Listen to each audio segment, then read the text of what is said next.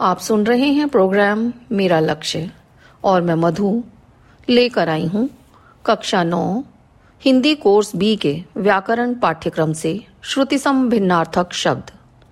श्रुतिसम भिन्नार्थक वे शब्द होते हैं जो सुनने में तो एक समान होते हैं, परंतु उनके अर्थ एक दूसरे से पूर्णतः अलग होते हैं, पूरी तरह से एक दूसरे से भिन्न होते हैं उनके अर्थ।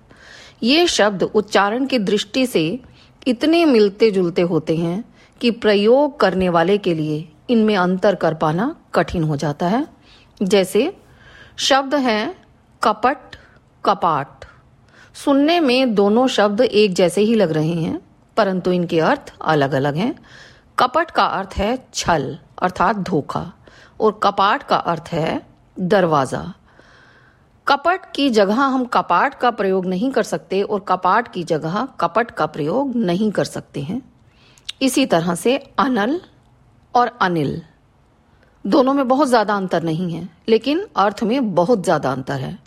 अनल का अर्थ है अग्नि और अनिल का अर्थ है हवा। अभिराम, अविराम।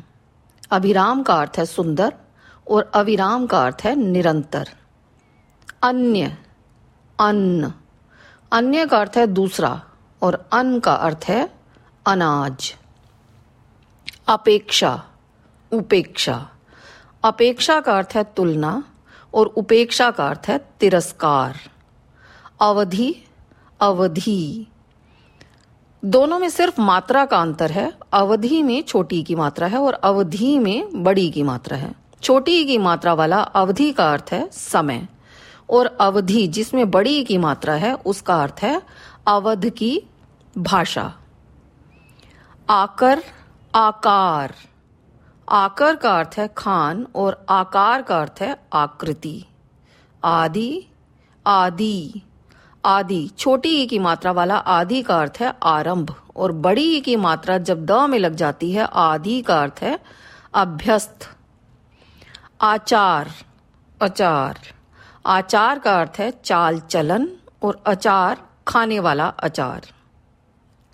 उपचार, उपकार। उपचार का अर्थ है इलाज और उपकार का अर्थ है भलाई। उद्धार, उधार।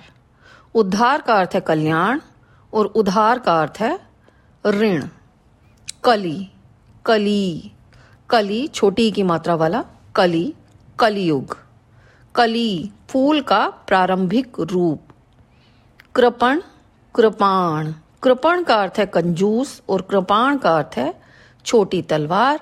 इस प्रकार आप इन सभी उदाहरणों को सुनकर समझ चुके होंगे कि श्रुति सम भिन्नार्थक शब्द क्या होते हैं। सुनने में तो दोनों शब्द एक जैसे कुछ शब्द, दोनों नहीं, कुछ शब्द एक जैसे लगते हैं, लेकिन उनके अर्थ बहुत भिन्न भिन्न होते हैं।